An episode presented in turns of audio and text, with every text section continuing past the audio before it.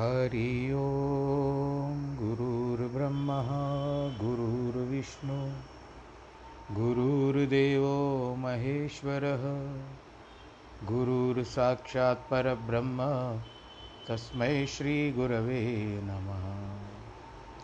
नाहं वसामि वैकुण्ठे योगिनां हृदयेन च, मद्भक्तां यत्र गायन्ति तत्र तिष्ठामि नारद। जिस घर में हो आरती, चरण कमल चितलाए, तहाँ हरि वासा करे जोत अनंत जगाए। जहाँ भक्त कीर्तन करे, बहे प्रेम दरिया। तहाँ हरि श्रवण करे, सत्यलोक से आए। सब कुछ दीना आपने, भेंट करूँ क्या नाथ? नमस्कार की भेंट लो।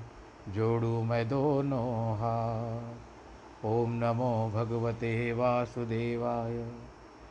श्री कृष्ण गोविंद हरे मुरारे। हे नाथ नारायण वासुदेव। श्री कृष्ण गोविंद हरे मुरारे। हे नाथ नारायण वासुदेव। हे नाथ नारायण वासुदेव। श्रीनाथ नारायण वासुदेव। नारायणं नमस्कृत्यं नरं चैव नरोत्तमं।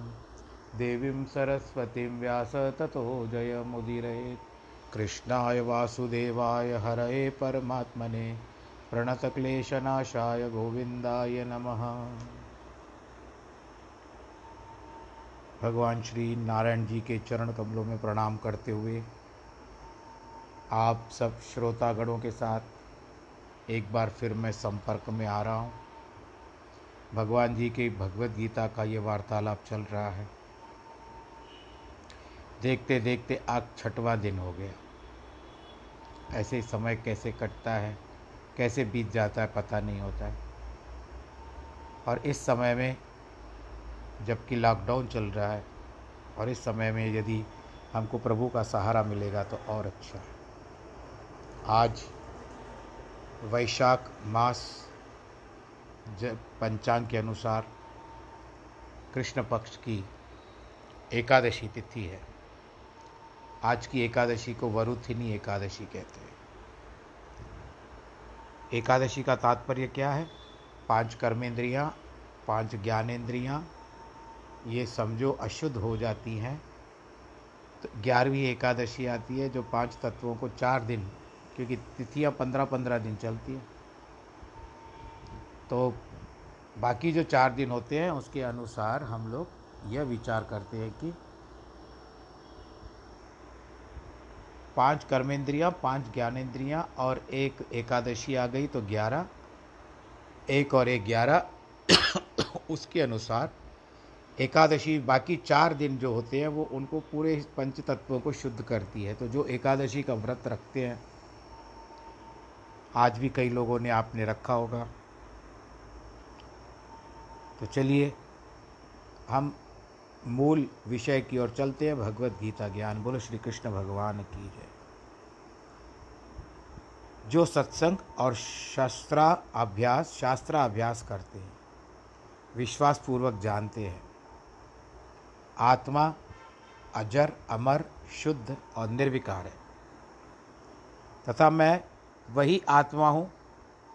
वह द्वैत से रहित परम आनंद रूप है। कहते हैं कि जैसे मिट्टी का ढेला जल में रखा जाएगा तो गल कर नष्ट हो जाएगा। वैसे यह देह श्वास रूपी जल में स्थित है, गल कर नष्ट हो जाएगी। परंतु आत्मा न मरती है, न मारती है न मरती है। सबका अपना समय आता है। आत्मा नहीं मारती। आत्मा का तो उस शरीर से जीवात्मा और आत्मा के दो स्वरूप है। जीवात्मा तो पूर्व जन्म के कर्म, जो भी वर्तमान जीवन में उसके कर्म हो गए, सुख दुख को प्राप्त होगा। परंतु आत्मा जो परमात्मा का स्वरूप है, वो बिल्कुल विभिन्न है। एक महात्मा ने भगवान जी से प्रार्थना की, अंतर्यामी, आप मुझे, मैंने आपकी बहुत पूजा की है, तपस्या की है, पर मुझे अपना मृत्यु का जब समय आए, मुझे बताना। भगवान जी ने कहा, ठीक है। तो उसका बुढ़ापा आ गया और एक दिन अचानक काल सर के ऊपर आकर के खड़ा हो गया। तो भगवान जी को कहते भगवान जी, मैंने तो आपको कहा था कि पहले सूचना देना। भगवान जी ने कहा, कितनी बार सूचना दूँ? जब जवान था तब तूने प्रार्थना की, उसके बाद बुढ़ापा आया तूने देखा और बाल सर के बाल सफ़ेद हो रहे हैं, तेरे, तेरी दृष्टि कम होती जा रही है, तेरे काम कान जो है वो कम सुन रहे हैं, उसके बाद भी तुझे चेतना नहीं आई तो मैं क्या करूँ? मैंने कई बार तुझे सुझाया भी भाई, अभी समय होता जा रहा है, बीमारियाँ धीरे धीरे तुझे घेर रही है, तेरी देह देह जो है वो दुर्बल हो रही है, और ये देह जो है कब गिर जाएगी, यानी मृत्यु को प्राप्त हो जाएगी, पता नहीं, इसके लिए संभल जा। पर तुम संसार की बातों में लगे रहे। मौत का पत्र लिख करके बेचती है कि मैं आ रही हूँ। हम देख रहे हैं कि आज एक अंग दुर्बल है तो कल कोई दूसरा रोग भी उसके साथ साथ आता जाएगा। डॉक्टरी वैद्यों से देह की मरम्मत कराते रहते। तो क्या वे इस बात का लक्षण नहीं है कि एक दिन यह शरीर ऐसा निकम्मा हो जाएगा, इसकी मरम्मत भी नहीं हो सकेगी? ये केवल बड़े लोगों के लिए है, जिनकी आयु बहुत बड़ी हो चुकी है। उनको अभी से प्रयास कर लेना चाहिए और जिस तरह से हृष्ट पुष्ट रहे प्रभु का विश्वास मन में रहें और अपना, अपनी कामयाबी और विश्वास को साथ में ले करके चले। ज्ञानियों में तो देह का एहसास होता ही नहीं। दे रहे या ना रहे, आनंद ही आनंद है। इसके लिए भगवान जी को भी सच्चिदानंद स्वरूप कहा गया है। सत्य, चित्त, आनंद। सत्य का मतलब सत्य है, उनके चित्त में आनंद है। इसके लिए भगवान जी को सच्चिदानंद स्वरूप कहा गया राजा जनक थे इसे स्पष्ट सिद्ध करके दिखाया है। उन्होंने बताया, एक पैर आग में, दूसरा पैर सुंदर युवती के कंधे पर रखा है। न जलते हुए पैर की परवाह, न दूसरों के पैर पर विषय आनंद है। पर सब आत्मज्ञान की दृढ़ता का फल है, जिसमें शरीर बिल्कुल विस्मृत हो जाता है। मानो है ही नहीं, वह तो केवल ब्रह्म ही ब्रह्म देखता है। उसे स्त्री और अग्नि तो दिखाई नहीं देती। ऐसा ज्ञान तो उन्हें प्राप्त होता है इन्होंने मन का मैल और विक्षेप दूर करने के लिए साधन, जिसको कहते हैं विवेक, वैराग्य, षट संपत्ति और मुमुक्षा, ये धारण किए। गुरु से श्रवण, मनन, चिंतन सीखा है हमने। इसी प्रकार निज सत्य स्वरूप मानना है। ऐसे आत्मज्ञानी के भीतर जन्म मरण का भाव ही उत्पन्न नहीं होता, वह मारना तथा मरवाना शरीर को ही धर्म समझता है। वासांसी जीर्णानि यथा विहाय, नवानि गृह्णाति नरोपराणि तथा शरीराणि विहाय जीनानि संयाति नवानि देही। यदि तुम कहो, मैं शरीरों के वियोग का दुख करता हूँ तो ये उचित नहीं है, क्योंकि जैसे मनुष्य पुराने वस्त्रों को त्याग कर दूसरे नए वस्त्र को ग्रहण करता है, वैसे ही जीवात्मा पुनारे शरीर को त्याग कर नए शरीर को प्राप्त करती है। कुछ लोग कहते हैं जीवात्मा शरीर से तब निकलता है जब दूसरा शरीर उसके कर्म के अनुसार तैयार होता है। पर ऐसा कोई विचार शास्त्रों में नहीं आया है। जीवात्मा अपने कर्म के अनुसार निसंदेह दूसरे तीसरे के शरीर में जाता है पर उसके जाने के पूर्व स्वर्ग या नरक से उसको होकर के आना पड़ता है। इसीलिए सांसारिक जो जीवन है, जीवात्मा कर्म अनुसार शीघ्र ग्रहण करता है, परंतु वे कहते हैं कया कि संसार हम मानते हैं कि पापियों के जो शरीर से वो नरक को जाते हैं और जो धर्मात्मा होते हैं, उनके लिए भी कुछ न कुछ संसार में अच्छे कर्म करने के बाद उनको वैकुंठ की प्राप्ति होती है और वैकुंठ में जो जाता है, ऐसे नहीं कि संत महात्मा भी पूजा पाठ करते या ध्यान आत्मा करते हुए मुक्ति को पा सकते हैं, पर मुक्ति बहुत बड़ा साधन है। इसीलिए हमको यह प्रयत्न करना चाहिए कि यदि मुक्ति की प्राप्ति करनी है तो उसके लिए अपनी कुंडलिनी जागृत करनी होती है।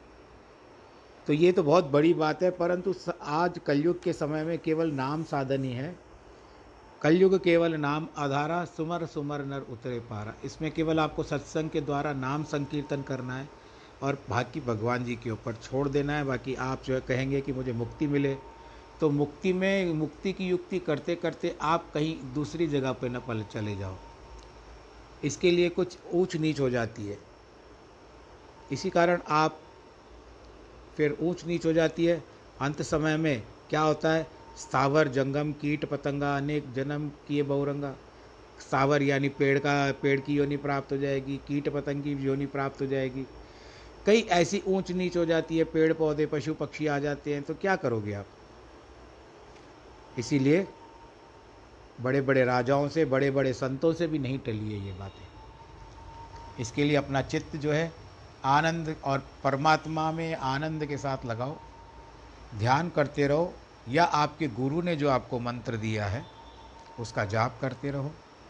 निश्चित रूप से आपकी जो लय रहेगी, तन्मयता से गुरु जी के द्वारा बताए हुए मंत्र के द्वारा आपके जो भी व्यक्तिगत गुरु हों, जो आपको नाम मिला है अपने परिवार के द्वारा, जो गुरु, दो तीन प्रकार के गुरु होते हैं। एक जिस तरह से मैंने आपको उस दिन बताया कि एक आचार्य होता है, वो आचार विचार सिखाता है, आचरण कैसे करना वह सिखाता है। और दूसरा जो गुरु होता है और वो मुक्ति देने वाला होता है, परंतु सदगुरु जो जिसके ऊपर आपको विश्वास है कि ये मुझे पार देगा या तार देगा, आप उस प्रकार के गुरु को करना चाहिए। गुरु का विश्वास जो हमको अंधकार से लेकर के जो हमको प्रकाश की ओर ले जाए। आप दो दो शब्द है, गु और रू। दोनों में ऊ की मात्रा है। गु जो है, वो है गहन अंधकार।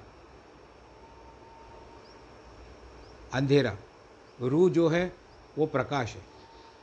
तो हमको जो अंधेरे से प्रकाश की ओर ले जाए नाम स्वरूप से हमको जहाँ ज्योति पुंज दिखाई दे प्रभु का, वही हमारे लिए सच्चे गुरु होते हैं। एक गुरु जी थे, वो चोला छोड़ने वाले थे। उनके जो अनुयायी थे, वो सब उनके पास एकत्र थे और उन्होंने चोला छोड़ने का विचार किया कि मैं इस पेड़ के नीचे चोला छोड़ूँगा, यानी जो शरीर छोड़ूँगा। उन्होंने सभी अनुयायियों को और जिन्होंने उनको जो उसके, उनके स्थान पर गद्दी पर बैठने वाले थे, उनको बुलाया, उनको नियुक्त किया और कहते देखो, सामने मंदिर है, मेरी देह छूटेगी, मंदिर में अपने आप घंटा बजेगा। तब समझना कि मेरी मुक्ति हो गई है, तब मेरे इस शरीर का अंतिम संस्कार कर देना।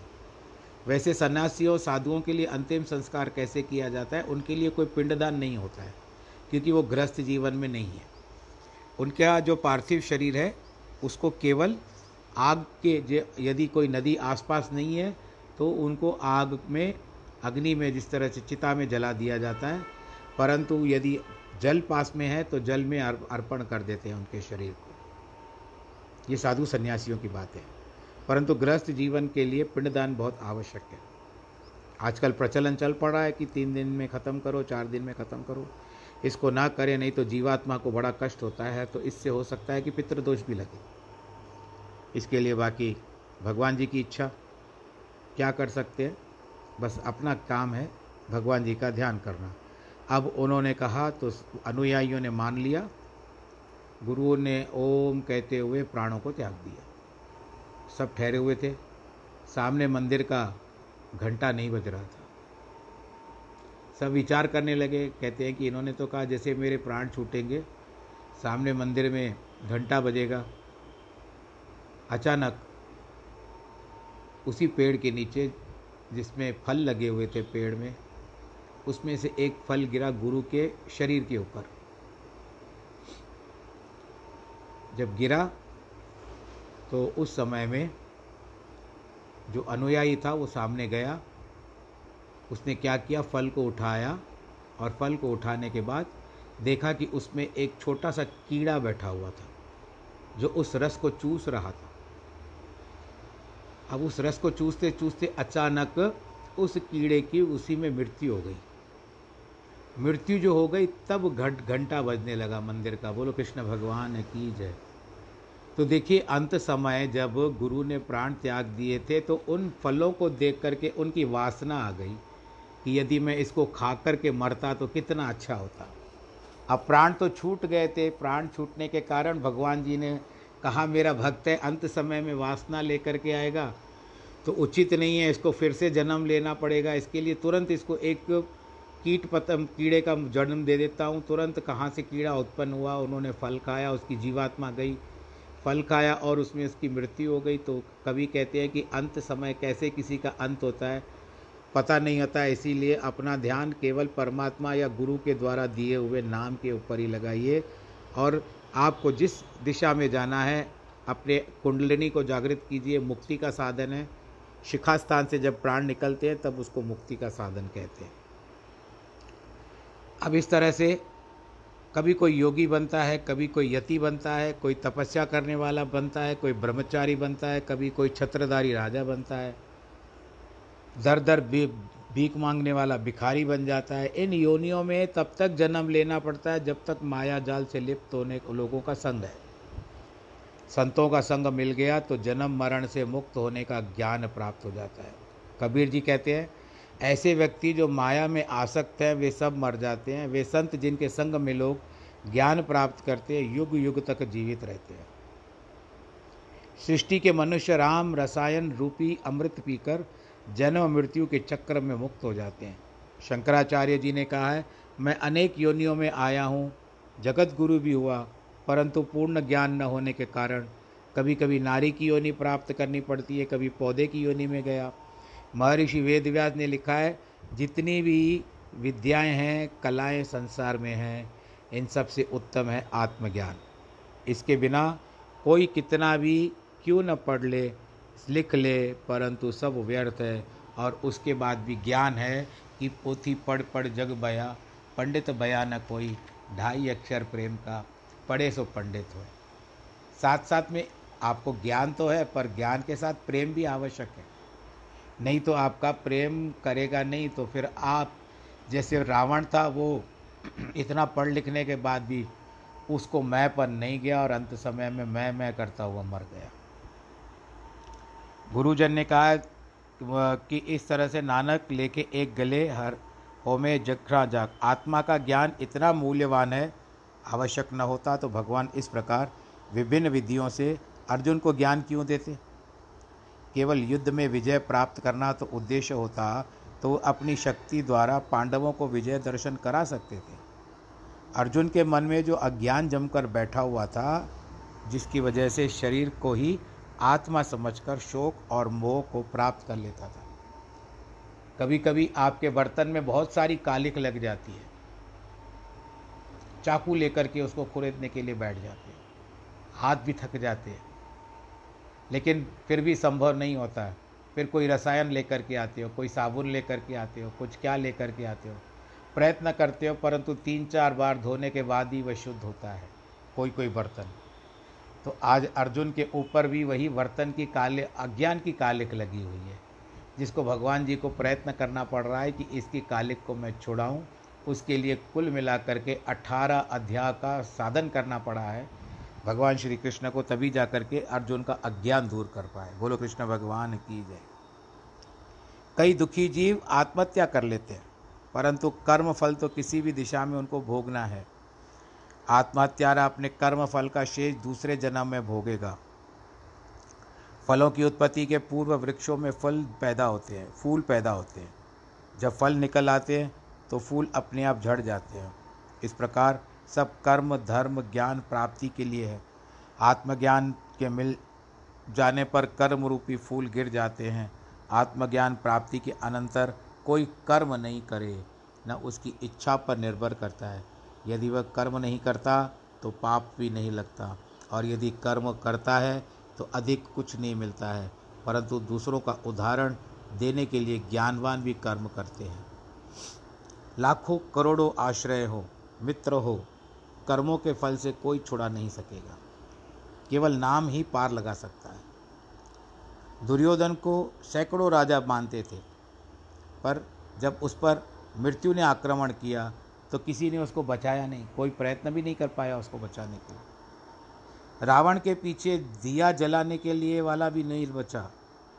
दुर्योधन की लाश को मांस गीत भी नहीं खा रहे थे। योग शास्त्र का कथन है कि प्रत्येक वस्तु में अपनी शक्ति है। आम में पूर्ण रस है तो सब कोई लेगा। और यदि वह सूख गया है तो कोई उसको पसंद नहीं करेगा।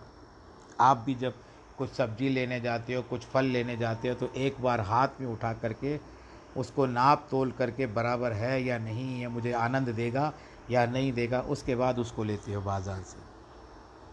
इस प्रकार मनुष्यों से में मनुष्यता तो ठीक है अत्यंत उसका कुछ भी मूल्य नहीं है। मानव शरीर में जन्म लेकर यदि हमें ज्ञान प्राप्त नहीं किया तो निसंदेह हमने इस शरीर का कोई कद्र नहीं की संसार में कितने ही व्यापार, व्यवहार हम करें, पर जिस उद्देश्य से हम आए हैं, पूरा ही नहीं करेंगे तो फिर हम संसार में आए क्यों? यदि आपने अपने बच्चे को दस साल स्कूल में भेजा, बच्चा पढ़ता लिखता नहीं है, और आप हर साल मास्टर जी को पैसे दे करके उसको पास करवा देते हो, और अंततः तो दसवीं कक्षा में तो मास्टर जी रहते नहीं हैं, उसमें तो सरकार रहती है। तो आपका बच्चा लिख करके क्या आएगा? आपने हर बार पैसे खिला करके उसको पास तो करवा दिया, दसवीं तक तो आ गया वो। दसवीं में तो सरकार ने उसको ना पास कर दिया। क्या करोगे? तब बोलोगे कि दस जो इसने बिताया है समय, स्कूल में बेच करके मुझे इससे इससे क्या फ़ायदा प्राप्त हुआ? इसी प्रकार विभिन्न योनियों में भटकना ही पल्ले पड़ेगा। अपनी बुद्धि, विद्या, मन और मस्तिष्क सब कुछ सांसारिक व्यवहारों में लगा दिया और अंत में खाक छानने के लिए चले जाएँगे आत्म और ऐसे कहा जाता है कि गुजारी उम्र झगड़ों में बिगाड़ी अपनी हालत है, हुआ खारिज अपील अपना अजायब यह वकालत है। मुकदमे गैर लोगों के हज़ारों कर दिए फैसले न देखा मिसल अपने को। अजायब यह अदालत है। दलीलें देकर पैरों पर किया साबित उसूल अपना। दिल अपने का न शक टूटा। अजायब यह दलालत है। बहुत पढ़े पढ़ाई से हुआ सब इल्म में कामिल। न पाया भेद रति का भी अजायब यह कमालत है। तू कर फैसल, हिसाब अपना। तुझे औरों से क्या मतलब? न किस्सा तूल दे अपना। फिजूल की यह तवालत है। आत्मज्ञान पाना है तो इसी मनुष्य देह में प्राप्त कर सकते हैं। नहीं तो पशु पक्षियों की योनियों में भटकना फिरेगा। स्वामी परमानंद ने इस प्रकार के संकेत किए हैं सिंधी में कि यह रांद उमर सारी अथी चल पल जो चटको, मिट्टी साबुण बनन था मिट्टीअ जे नाज कन था, मिट्टी मार खाई, मिट्टी बणियो न मटको छॾे हिक जी, हिकड़ाई। साजण बणियो सौदाई। रखी जा जे चरियाई जी अॼु अणजातल अची अटकियो। नूरा नूर थी भरपूर न निबड़ी न आ दूर हाजिर तो मो मो हुजूर, लिंब में लॻो अटको। परमानंद पाण ईअं अपनी, सिफ़त न तो सुभाणे। त तब त्वम जसी, वेदो असी, छद सिखियल न खदो ठिकाने अब इससे कहते हैं, आत्मा का आगे कहते हैं कि नैनम छिंदंती शस्त्राणी नैनम दहति पावक, न चैनम क्लेदंत्यापो न शोष्यति मारुत। इस आत्मा को शस्त्र काट नहीं सकते, इसे आग जला नहीं सकती, न इसे जल कर गला जल कर गला सकता है, न इसको हवा सुखा सकती है। जब भगवान परस्पर बारहवीं बाईसवें श्लोक में ज्ञान दिया तो अर्जुन को शंका हुई कि जैसे मकान को आग लगती है तो उसमें रहने वाले जीव भी जल कर मर जाते हैं। वैसे इस स्थूल शरीर के नष्ट होने पर, इस देह में निवास करने वाली आत्मा भी शायद नष्ट हो जाती है। उनकी शंका की निवृत्ति के लिए भगवान जी ने ये श्लोक कहा है कि पृथ्वी, जल, अग्नि और वायु, ये चार तत्व, जिसको आप लोग फाइव एलिमेंट्स कहते हो, पर उसमें से चार हैं, इनका प्रभाव केवल शरीर पर हो सकता है, आत्मा पर नहीं। पर हमें यह निश्चय हो जाएगा, हम आत्मा हैं, न कि शरीर। तब हम निर्भय होकर मानेंगे, शस्त्र, आग, पानी, हवा हमें कुछ नहीं, हानि पहुँचा सकती। यह अस्थि मांस का तन तो हमें कर्म करने के लिए एक साधन के रूप में मिला है। यदि आपको किसी भी वस्तु की साधना करनी हो, अभी जिस तरह से मुझे आपको कुछ बताना पड़ रहा है तो सारे साधन मैं एकत्रित करने के पश्चात आपको सब कुछ बताता हूँ। अगर आपको बाजा बजाना सीखना है तो आपको बाजा चाहिए, ऐसे मुख से तो नहीं बजा सकोगे। तो इसके लिए, मुक्ति के साधन के लिए हमको शरीर दिया गया है। एक साधन के रूप में मिला है। व्यवहार या परमार्थ के कर्म में जो हम उस शरीर से करते हैं, जिसका फल जीवात्मा को ही भोगना पड़ता है। व्यवहार में होता है पुरुषार्थ। आप पुरुषार्थ कैसे करते हो? जो आपका परिवार है, उसको पालने में और जो भी है संसार की भलाई के लिए, या दान किया, पुण्य किया, मन में खोट रखी, पुरुषार्थ किया, आप जब तक पौरुषत्व है, आप पुरुषार्थ करोगे। परंतु जब पौरुषत्व खत्म होता है, आन धीरे धीरे कम होने लगता है तो उसमें परम तत्व को अधिक मात्रा में लेना चाहिए। जैसे शरीर स्वयं नहीं चल सकता तो एक आयु के पश्चात हमको गोलियों का सेवन करना पड़ता है। विटामिन कम हो जाती है। अपने ऊपर और कुछ बातें आती है, टॉनिक पीनी पड़ती है कि जैसे हमारा शरीर चलता फिरता रहे। उसी तरह से अपने शरीर को, अपने इंद्रियों को सम रखने के लिए, उनको समतल रखने के लिए और संतुलन रखने के लिए हम और बहुत कुछ साधन करने पड़ते हैं। तो जो इसके लिए पुरुषत्व पूर्ण होने के बाद परम तत्व में अगर ध्यान लगेगा तो ठीक है, कर्म के अनुसार व्याधियाँ आती है परंतु उतनी आपको दवाइयों का सेवन नहीं करना पड़ेगा जितना प्रभु का नाम लो आप। और अगर अच्छे तरफ़ से परमत्व को आपने सिद्ध कर लिया, परमत्व आपका सिद्ध हो गया तो आप तो सीधा मुक्ति के द्वार को प्राप्त हो गए तो क्यों आप नर्क और स्वर्ग की चिंता करते हो? स्वर्ग में जाने वाले भी लौट करके आते हैं संसार में। इस श्लोक में भगवान ने केवल चार वस्तुएँ कही है, अर्थात शास्त्र, शस्त्र, अग्नि, जल और वायु। परंतु याद रहे, इन चारों में संपूर्ण ब्रह्मांड के सब पदार्थ आ जाते हैं। तत्व पाँच है, पर एक तत्व आकाश तो स्वयं ही सूक्ष्म है, अथवा किसी का साधक नहीं है, कुछ भी नहीं कर सकता। सब पदार्थ शेष चार तत्वों में बने हैं, पृथ्वी से लोहा, आदि धातु, जिसको आप मिनरल्स कहते हो, जो आपके शरीर में आयरन कम हो गया, ये कम हो गया, वो सब। और दूसरा धातु जिससे शस्त्र शस्त्र बनते हैं, या पृथ्वी से समुत्पन्न कोई पदार्थ, पत्थर, पेड़, बिच्छू, सांप, काष्ठ इत्यादि, ये सब शरीर का नाश कर सकते हैं। इसी प्रकार अग्नि, जल, पवन भी केवल शरीर को ही नष्ट कर सकते हैं, न कि आत्मा को। जो अचल, अटल, अनादि सत्य वस्तु है, आत्मा की चैतन्य शक्ति ही शरीर को संचालित कर रही है, जिसके निकल जाने पर शव हो जाता है और उस शव को कोई अपने घर में, परिवार में रखना नहीं चाहता है। किसी एक सज्जन का पुत्र था। उसके शरीर पर बहुत बड़े बड़े बाल थे, जैसे रीछ के होते हैं। एक रात पिता ने सोचा, इन बड़े बालों का, के कारण लड़का अच्छा नहीं लगता। अतः नींद में ही उसे उसके सारे बाल काट डाले। सुबह को लड़का उठा तो अपने शरीर को बाल रहित देखकर, पिता ने पुकारा, मदन मोहन, बेटा उठो, सुबह हो गई है। वह बोला, मैं मदन मोहन नहीं हूँ।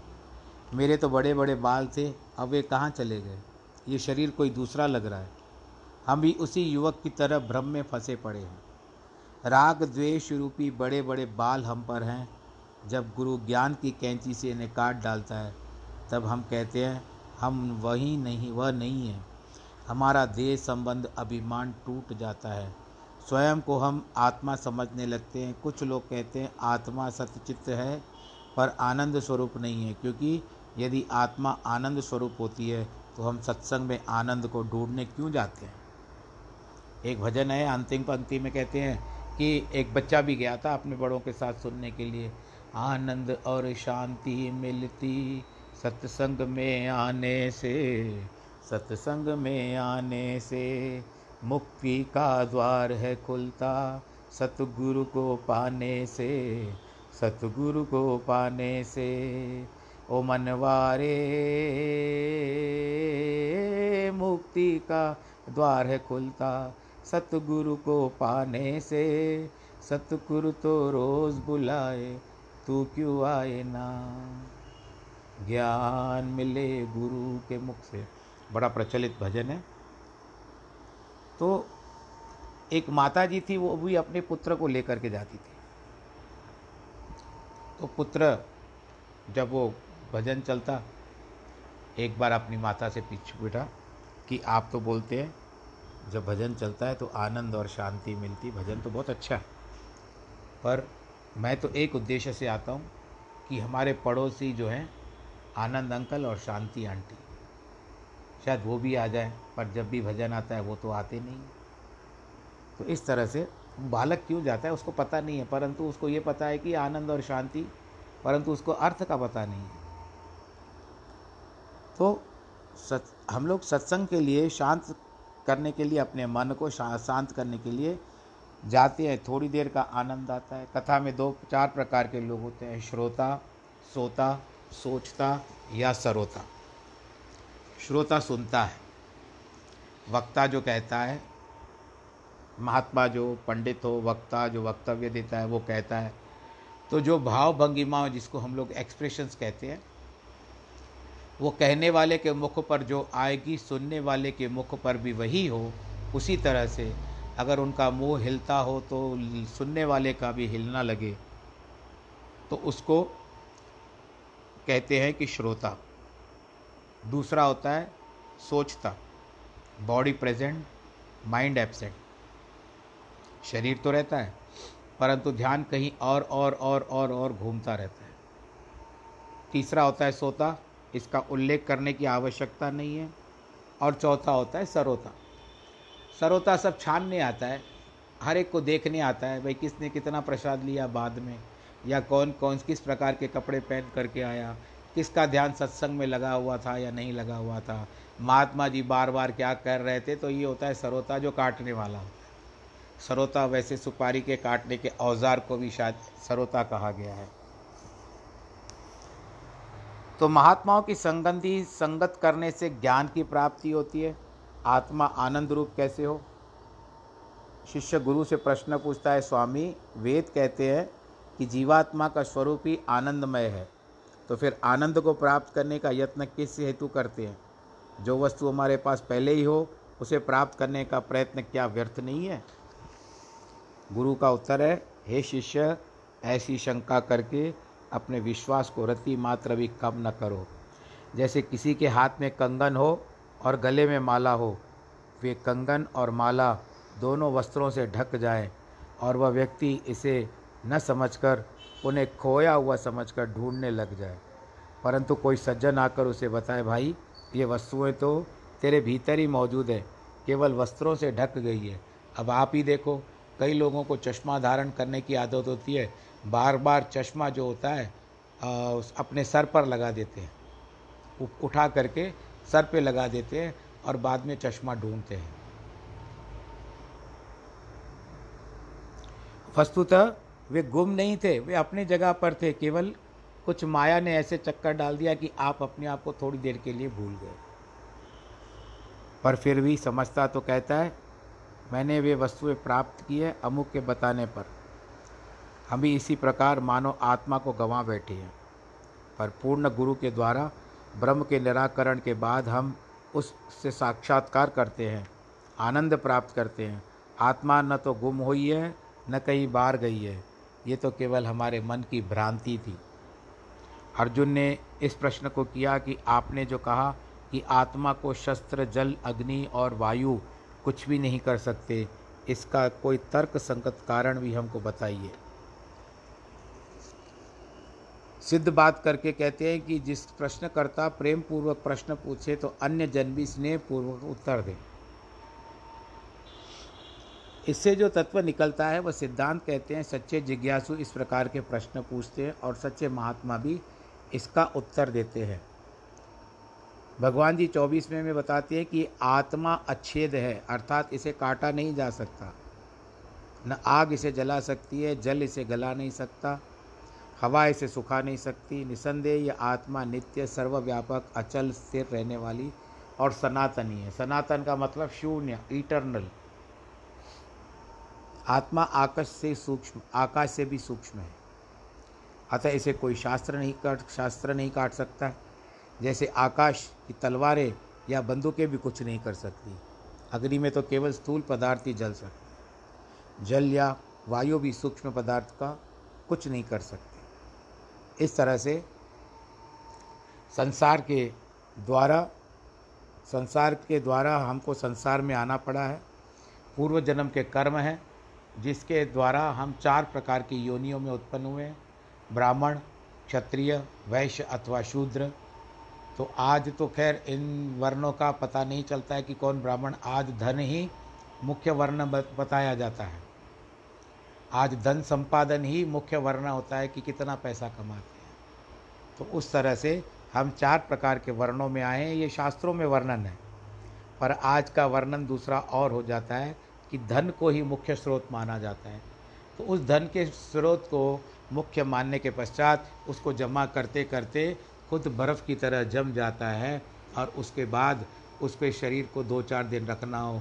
तो आजकल तो आइस बॉक्स हैं, उसका जमा करते करते वह खुद, यदि जैसे उसका बेटा कहीं अमेरिका से आने वाला हो और वो कहता है कि जब तक शरीर को तब तक आप इनको उठाना नहीं एक ना इनका अग्नि संस्कार नहीं करना ऐसा कहते हुए आज्ञा दे दिया बेटे ने तो उसके शरीर को रख दिया जाता है। उसको जलाते नहीं हैं और जलाने ना खाने के कारण जिसने इतना कुछ पैसा जमा किया है, अब वो बर्फ़ में जम रहा है। तो संसार की नीति है, संसार की रीति है और संसार से हमारी बड़ी प्रीति है। तो इस तरह से जो संसार की नीति है, उसमें यही बताया गया है कि आपका जो भी ग्रस्त जीवन है, ग्रस्त जीवन में अपना जीवन अच्छी तरह से गुजारो, परिवार के साथ अच्छी तरह से चलो, जो आपका भगवान ने दिया हुआ सब कुछ है तो उसमें अपना नियम जो भी आपने बनाए हैं, शास्त्रों, शास्त्र पढ़ने का, जप करने का, मंत्र करने का, जो भी होता है, वो सब बड़े प्रेम से करो। तो आपको उससे आनंद और भी मिलता है, परंतु ऐसा होता है कि एक घड़ी, आधी घड़ी कुछ समय भगवान के लिए भी निकाला करो, परमात्मा के लिए कुछ समय दिया करो, जिस तरह से 24 मिनट 24 का आधा 12 12 का आधा 6 मिनट 6 मिनट भी अगर आपने दे दिए। ऐसे नहीं भाई, खाली हाथ जोड़ना है, भगवान जी को निकल जाना है। मन साफ़ है तो ठीक है, परंतु अगर साधन करने हैं तो भगवान जी को भी आप उतनी तरह से ध्यान दीजिए। कहते हैं कि भग एक सामान्य मनुष्य, पुरुष की बात कह रहा हूँ सामान्य पुरुष के अंतर्गत उनके अधीन कुछ लोग रहते हैं, उनके बारे में आपको बताता हूँ। एक तो होते हैं, उसके अगर माता पिता जीवित होते हैं और वो बड़ी आयु के हैं तो वो उसके अधीन होते हैं। दूसरा होता है उसकी पत्नी, क्योंकि वो देखती है कि पति कुछ लाए संसार में, यानी घर में लाए तो कमा करके आए तो उससे मैं घर की चीज़ें जोड़ूँ। पत्नी उसके अधीन रहती है। बच्चे अभी छोटे हैं, जो अपने ग्यारह नंबर पैरों पे खड़ नहीं, खड़े नहीं हो पाए हैं, वो भी काम करते, नहीं करते हैं या पाठशाला में जाते हैं, वो भी बच्चों के, अपने माँ पिता के अधीन है। और एक जो होता है, वो होता है दास या दासी, वो भी आपके अधीन है, पुरुष के अधीन है, क्योंकि वो भी कहता है कि इसको मिले तो मुझे दे तो मैं अपने घर को भेजूँ। एक और होता है जो आपके अधीन होता है, वो होता है ठाकुर जी। आप घर में, प्रतिदिन घर में पूजा करते हो अथवा नहीं करते हो, ये तो खैर मैं यहाँ पर बैठा हूँ, आप लोग जैसे करते हो, पर वो भी होता है कि वो भी एक इच्छा करते हैं कि ये जो मेरा भक्त है, जिसने मुझे स्थापित करके रखा है, ये मैं मार्बल का मैं लेकर आया हूँ, चार लोगों को दिखाता फिरता है, ये मैंने चांदी का बनवाया, ये चार लोगों को दिखाता फिरता है परंतु दिल से कभी मेरे मुझे स्नान इत्यादि तो नहीं कराता है। कभी कोई चंदन का तिलक तो नहीं लगाता है। तो ठाकुर जी भी आपकी राह राह देखते हैं कि कब आएगा और मेरी पूजा करेगा, स्नान इत्यादि करेगा। तो ये ठाकुर जी भी आपके अधीन है। हाँ ऐसा भी है कि हम भी ठाकुर के अधीन हैं। तो गिव एंड टेक परस्पर लेना और देना, हमको ठाकुर जी से भी करना पड़ता है और ठाकुर जी हमसे भी चाहते हैं कि हमारे लिए कुछ करें। तो भगवान जी की पूजा भी नित्य प्रति करते रहा करो। और आपको गुरु नानक जी के ग्रंथ में एक वचन आते हैं कि जो मांगो ठाकुर अपने से, सोई सोई देवे। ठाकुर जी से आप फिर जो भी मांगोगे, वो आपको देंगे, पर आप उनका, उनकी पूजा पाठ तो करो। भगवान जी से विश्वास के साथ मांगो और ऐसा भी कहो कि इतनी शक्ति हमें देना दाता, मन का विश्वास कमज़ोर ना हो। आपका विश्वास कमज़ोर नहीं होना चाहिए, डगमगाना नहीं चाहिए और इस तरह से, जिस तरह से अभी आप घर में बैठे हो, सुरक्षित बैठे हो, विश्वास के साथ कि हम घर में बैठेंगे तो हमको करोना नहीं सताएगा, नहीं लगेगा। लॉकडाउन में बैठे हो, उसी तरह एक विश्वास करो कि हम अंदर ही भी रहे, सुरक्षित भी रहे और कल पाँच बजे फिर से हम सत्संग सुने, गीता का ज्ञान सुने। तो ये आज के प्रसंग को हम यहाँ पर विश्राम देते हैं। ओम शांति ही शांति ही शांति ही। फेसबुक पर मैं फेसबुक पे का वाला भागवत आज नहीं बेच पाया हूँ किसी कारणवश। आप इसको सुन लीजिए थोड़ी देर के बाद। वो जो लिंक बेचता हूँ मेरे भागवत के कार्यक्रम की जो हैदराबाद में हुआ था, इसी वर्ष 2020 जनवरी में, उसका लिंक फिर मैं थोड़ी देर के बाद भेजता हूँ। तब तक के लिए नमो नारायण नमो नारायण नमो नारायण।